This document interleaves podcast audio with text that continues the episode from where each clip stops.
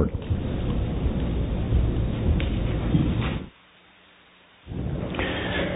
pray. Father, I do pray that the words of my mouth and the meditations of our hearts would be pleasing in your sight, O God, our rock and our Redeemer. Amen. This sermon is about prayer, and it is about how God works even when we are not aware of how He is working. From time to time, I hear non-Christians talk about what constitutes answered prayer.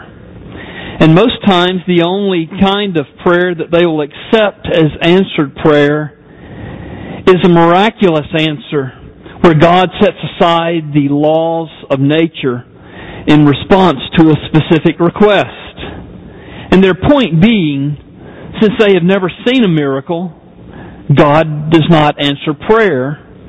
And that supports their contention that God does not exist. I firmly believe that God is a prayer hearing and a prayer answering God.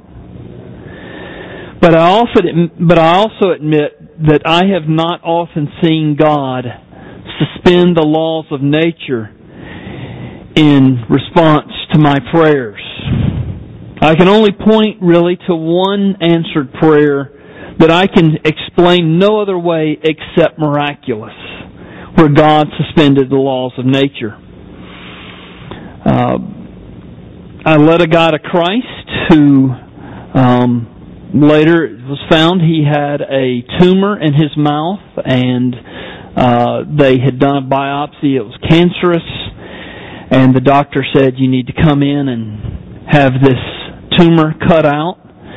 Um, when the doctor performed the operation, and I had prayed for him, you know, uh, to be healed. I'd also prayed. He had asked me to pray that he would, uh, if if the cancer had spread, that he would um, he would receive that news with joy and trust in the Lord.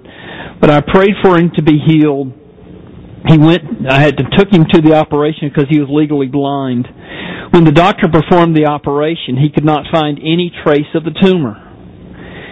Uh, he had the x-rays that he had taken previously. He had the biopsy, the results of the biopsy that he had taken previously, but he found no tumor in his mouth. Whereas the week before, he had examined him and had seen the tumor.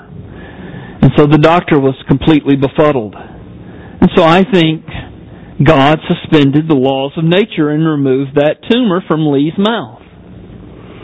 But as I say, that's the only time where I can specifically recall where God has, without a doubt in my mind, answered my prayers with a miracle.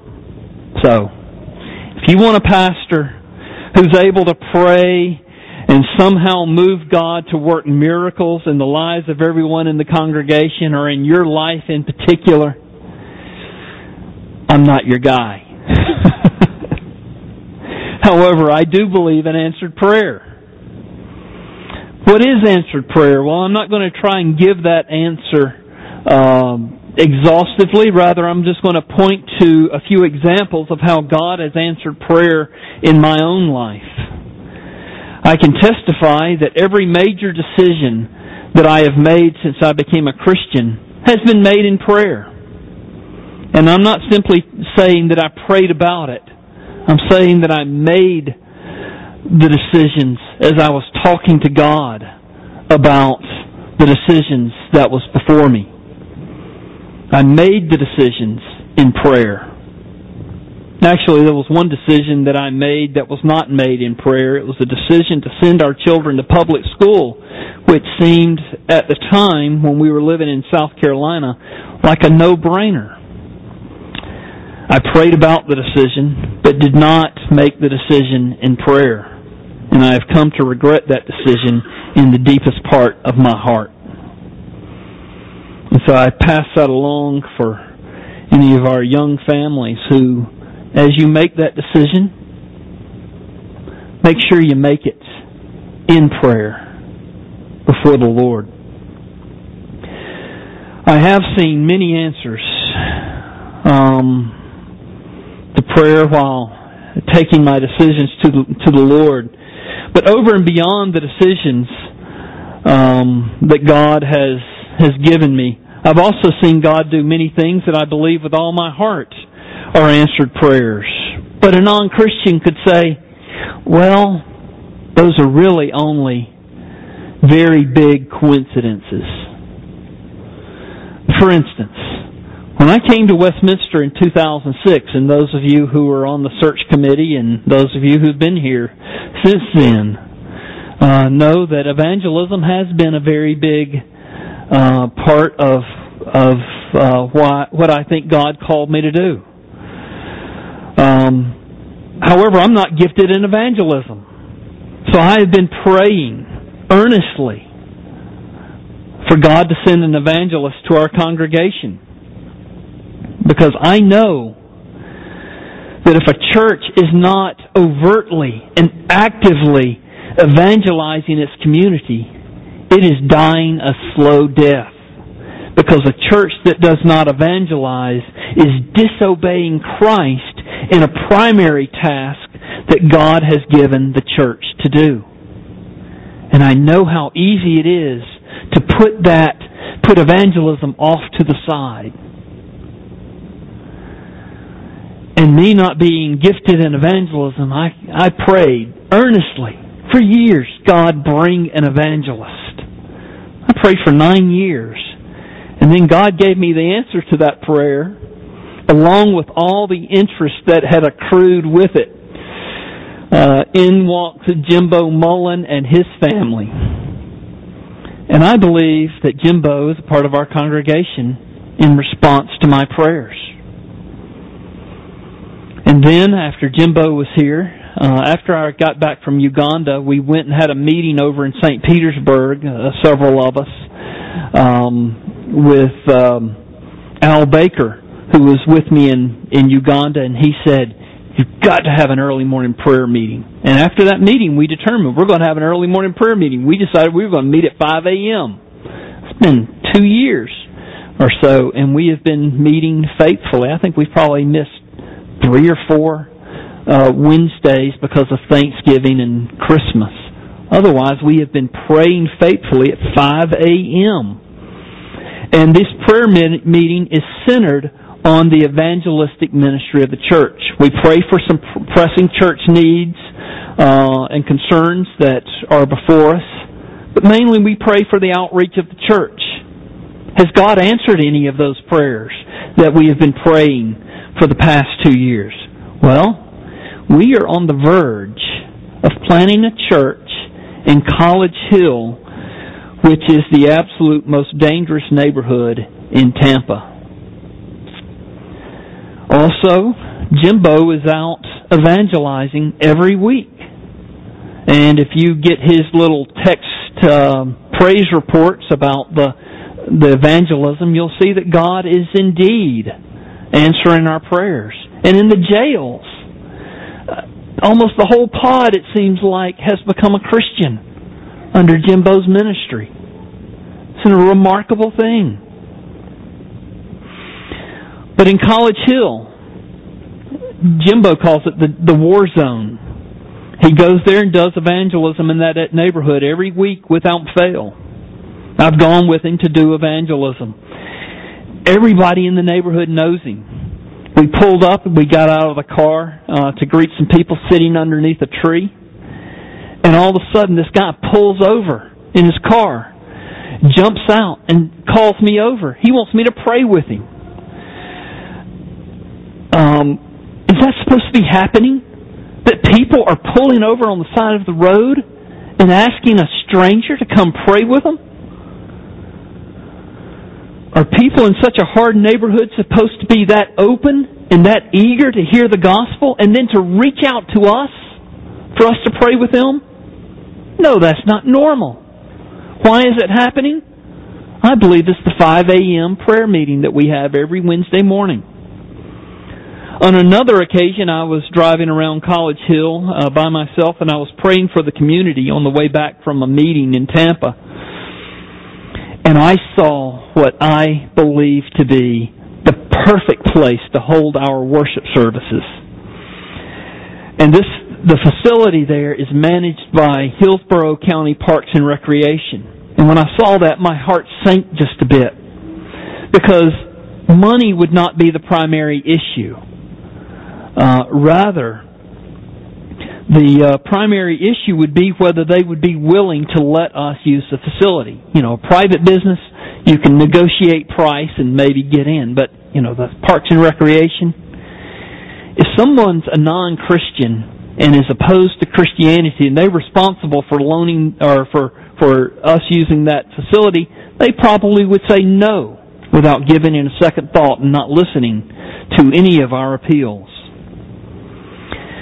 So I asked the session in April to specifically pray that uh, God would let us use this facility to hold our worship services. We also prayed in the five a.m. prayer meetings about this. Well, about a month ago, Jimbo and I went to speak to the Parks and Recreation people. The building, when we got there and rang the bell, it was locked up tight. But we saw a doorbell.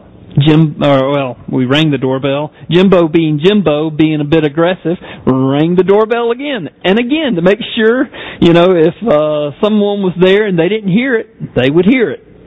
All of a sudden, this woman, I mean, this woman came uh, running around the corner from inside the building, and I could see that she was upset. And when she unlocked the door, her whole expression changed. Uh, she said when she came around the corner to yell at the people ringing at the door, ringing the doorbell, but she saw Christ on our shirts, she knew that she needed to treat us well. Because Jimbo had his Christ Satisfied shirt on. Well, if I'm going to be up there in College Hill, I want to make sure everybody knows that I'm with this big guy, so I had a Christ Satisfied shirt on. And Miss Lafay is a Christian. And when I told her we wanted to start a church in College Hill and we wanted to use this facility, she ran up and hugged me. And then she ran over and hugged Jimbo. Needless to say, we will be able to use the, the facility. We've gotten permission, and it will cost us forty dollars a week for a space as large as our fellowship hall. In other words, God answers prayer. Our little church here in Brandon is on the verge of planning an inner city church in the community with the worst reputation in Tampa. This was not some grand scheme that I dreamed up or we dreamed up as a session. It almost is as if God is pushing us forward. And I believe it is, I believe with all my heart, it is in response to prayer. So these are a couple of examples of how God answers prayer. Now on to b- briefly examine our text. We'll see how these stories about prayer tie in. So uh, the passage that Justin read took place about eight hundred fifty years before Christ was born. The king of Syria, he's not named, is probably Ben Hadad the second. Um, and uh, the king of Israel, who was probably uh, Jehoram. Uh, they, we meet them in this passage. And what happened was the king of Syria was invading Israel. But Israel's king seemed to know all of the plans that the king of Syria was making. You know, when an enemy regularly eludes your battle plans, one cannot help but become suspicious that someone in your circle is leaking the information. What was happening was God would tell Elisha where the king of Syria would be, and then Elisha would tell the king of Israel, thereby ruining the king of Syria's battle plans. So the king of Syria decided there's got to be a mole or a traitor in his inner circle who is supplying these military leaks to Israel. So, one day, while he had gathered his war council around, the king's frustration uh, overflowed. And he said in verse eleven, "Will you not show me one, uh, who of us is for the king of Israel. And then it's kind of interesting, a little bit funny. It's only then that his underlings tell him what they seem to have known all along. They said in verse twelve, "None, my Lord, none of us are for Israel, uh, but Elisha the prophet who is in Israel tells the king of Israel the words that you speak in your bedroom." Well, now the king of Syria naturally wants to know where he can find Elisha so he can eliminate him. When the king of Syria found out that Elisha was in Dothan, he sent horses, chariots, and a large army to surround the city. And the cities there, uh, like Dothan, was not a city like we would think of Brandon. Much smaller, much more compact. You may remember that Elisha's first apprentice fell prey, or, or um, you know, he fell prey to greed, and he was struck with leprosy. So Elisha has a new apprentice. We don't know his name. Uh, the Bible says that he was young. But you can imagine what a great honor it would be for this new young apprentice to be serving under Elisha. He would likely be in line to be Elisha's successor. Even though he was still a servant, still young, he must have been greatly envied and um, respected by the other prophets. When God prepares someone for ministry, He'll often teach them the hardest lessons first. The lessons about suffering. The lessons about humility. The lessons about trusting God when things are most dire. So I think that's what's happening here, is God begins teaching this young apprentice what it means to serve the Lord. So we come to verse fifteen. The, uh, Elisha's servant woke up and he found that the whole city was surrounded by the Syrians. So he's terrified. And in my mind's eye, I see him running into the tent where Elisha is still asleep. And he, he takes his master, he begins shaking him violently. And in panic, he cries out, "Alas, my master, what shall we do?" Well, what does Elisha do? He does two things for his young servant that I want us to see. First of all, he prays for his eyes to be opened, to see beyond the earthly dimension. He gives his young, fearful servant a peek behind the curtain, so to speak, to see what is really happening. He allowed his servant to see that God is fully in control of the of, of the situation. Look at verse seventeen. Then Elisha prayed and said, "O Lord, please open his eyes that he may see." So the Lord opened the eyes of the young man, and he saw. And behold, the mountain was full of horses and chariots of fire all around Elisha. And so, the Syrians have surrounded Dothan, but the Syrians are surrounded by the angels of God in much greater number than um, than there were uh, Syrian army uh, soldiers and, and chariots. And when the Syrians came down against him, Elisha prayed to the Lord and said, "Please strike this people with blindness." So he struck them with blindness in accordance with the prayer of Elisha. You know, two earthly appearances when Elisha's servant woke up, came out and saw that the city was surrounded. The situation was dire. But from God's point of view, the king of Assyria was no threat at all. When we are facing trials, those trials, when we're looking at those trials and focused in on them, and that's all that we see in our vision is the trial, the hardship, the suffering. What ends up happening is that trial grows bigger and bigger because we have taken our eyes off the Lord. But when we put our eyes on the Lord first, those trials begin to shrink in size because we remember that those trials fit very easily into the palm of God, just as we are in the palm of God. That peek behind the curtain gives us insight about our lives as Christians. God is in control of our lives and our hardships and our suffering, even as He was in charge in Elisha's day. God has already decided the length of your days. He has marked out the path of your life. Every moment, every circumstances, every trial has already been planned out by God who loves you. The Apostle Paul teaches us that we are in God's hands and He is in complete control. In Romans chapter eight, he says that from outward appearances, it looks as if he and his companions were just sheep to be slaughtered. But in reality, because God is in control, they were not just conquerors, but more than conquerors.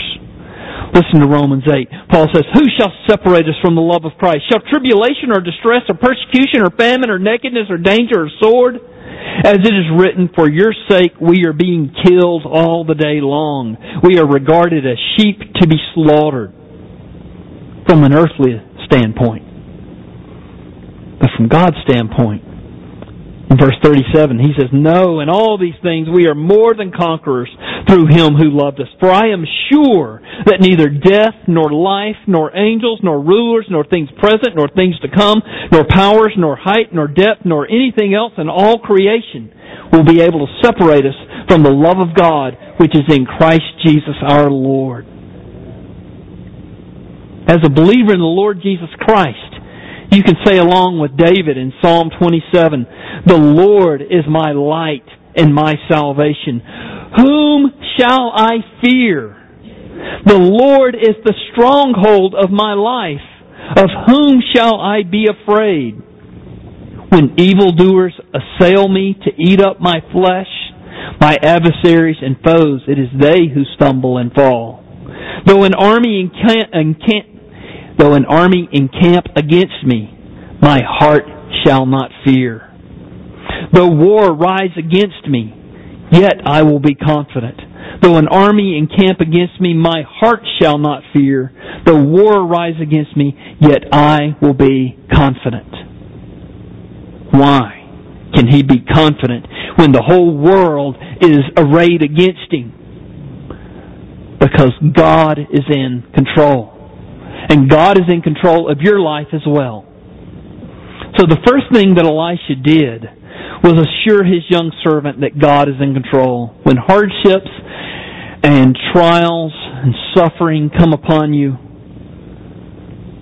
take a deep breath and remember that God is in control. And that'll bring a whole new perspective to your suffering and your trials and your hardships. Now, the second thing that Elisha did for his young servant was actually what he did not do. He did not treat the weak faith of his young servant with contempt or try and shame him because of his weak faith.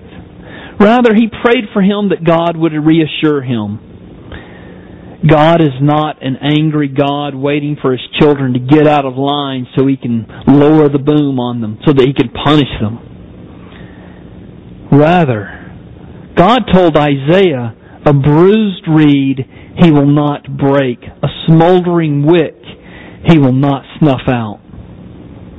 God will not try to beat up or try and break a young Christian who is struggling with doubt and fear. And people tell me from time to time that uh, because they are struggling with doubt, that God's allowing bad things to happen to them. God dealt gently with this young servant of Elisha. He didn't try and break him. Rather, God said to him through Elisha, "Do not be afraid, for those who are with us are more than those who are with them. In all likelihood, God will probably not peel back the curtain and let you see the legions of angels all around you. But they're there. Paul says we don't wrestle with flesh and blood. Rather, we wrestle with the principalities and powers of darkness. But we don't. We do the wrestling in prayer, asking God for help.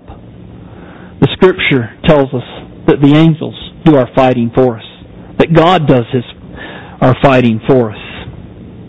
So you may not, God may not allow you to see behind the curtain, but you can lean on His everlasting arms nonetheless.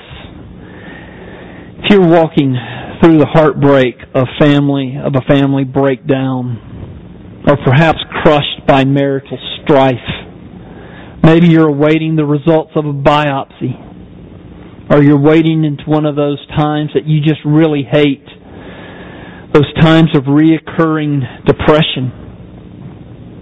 For a Christian, these things are not, nor are ever, they are never punishments sent from God.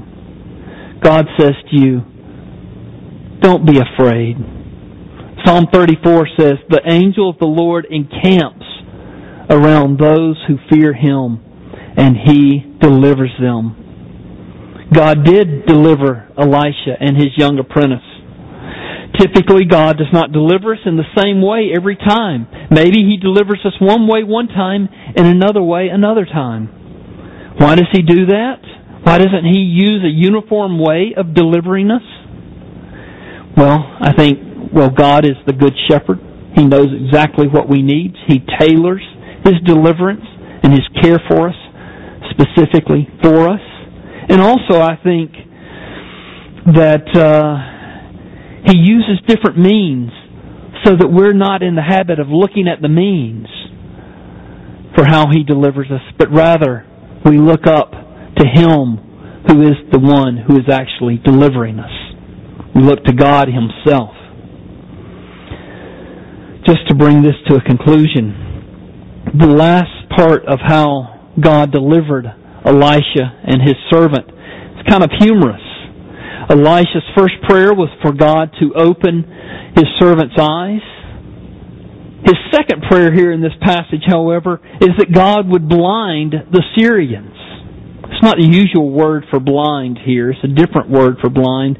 The idea is He overwhelmed them with brightness of light so that they were not able to see clearly. When the, when, and so when they were helpless, He said, well, I will lead you to the person you're seeking. And of course, He led them to the king of Israel. And then he prayed a third time, prayed the same thing as he prayed for his young servant. Lord, open their eyes. But instead of seeing into the spiritual realm, they saw, uh, they regained their clearness of sight and saw that they were right in the midst of Israel's army. But instead of allowing Israel's army to kill them, he said, Elisha said, don't do that. Throw a banquet for them and send them on their way. You know, God's deliverance of Elisha resulted in mercy for the Syrians. God uses His mercy in our lives so that we can be instruments of mercy in the lives of unbelievers and testify to His grace. Del Patton's out of town right now, but uh, you know, he almost died, and God delivered him. And then God used him to testify to everybody that took care of him in the hospital of God's grace. And this is what God's doing here with the Syrians. He's using His deliverance of Elisha and His servant to testify to His own goodness to the Syrians. All right, what's the takeaway? Well, the takeaway is that God is at work in your life. He is always at work. Even if you are not allowed to peek behind the curtain and see what He's doing. Our God is a prayer hearing and a prayer answering God. Don't be discouraged if you don't see the answers that you expect. Just know that God is working behind the scenes, behind the curtain, if you will, to bring about His good, His glory, and His love for you. He is at work in your life. He will not let you go out of His grip. How do I know this? Jesus Christ died on the cross for His people. If God did not spare His own Son, but gave Him up for us all, how will He not also along with Him graciously give us all things that we ask for in prayer? Let's pray. Lord Jesus, just as I meditate on Your intercession at the Father's right hand, as I've been preaching on how You delight in us and delight to answer prayer in ways that are best for us, even when we don't know what we should pray. It is a joy to be uh, mouthing this prayer uh, to You right now. God, I pray that You would encourage Your saints who are discouraged. Lord, I pray that You would lift up Your saints that are downcast. Lord, I pray that You would build us up in our trust in Christ and remind us that when we are going through the difficulties that He loves us so, and He has not ever let go of us. And Lord, if there are any here who do not know Jesus Christ, who are missing out on the love of God, I pray You would draw them powerfully to Yourself. I pray in Jesus' name. Amen.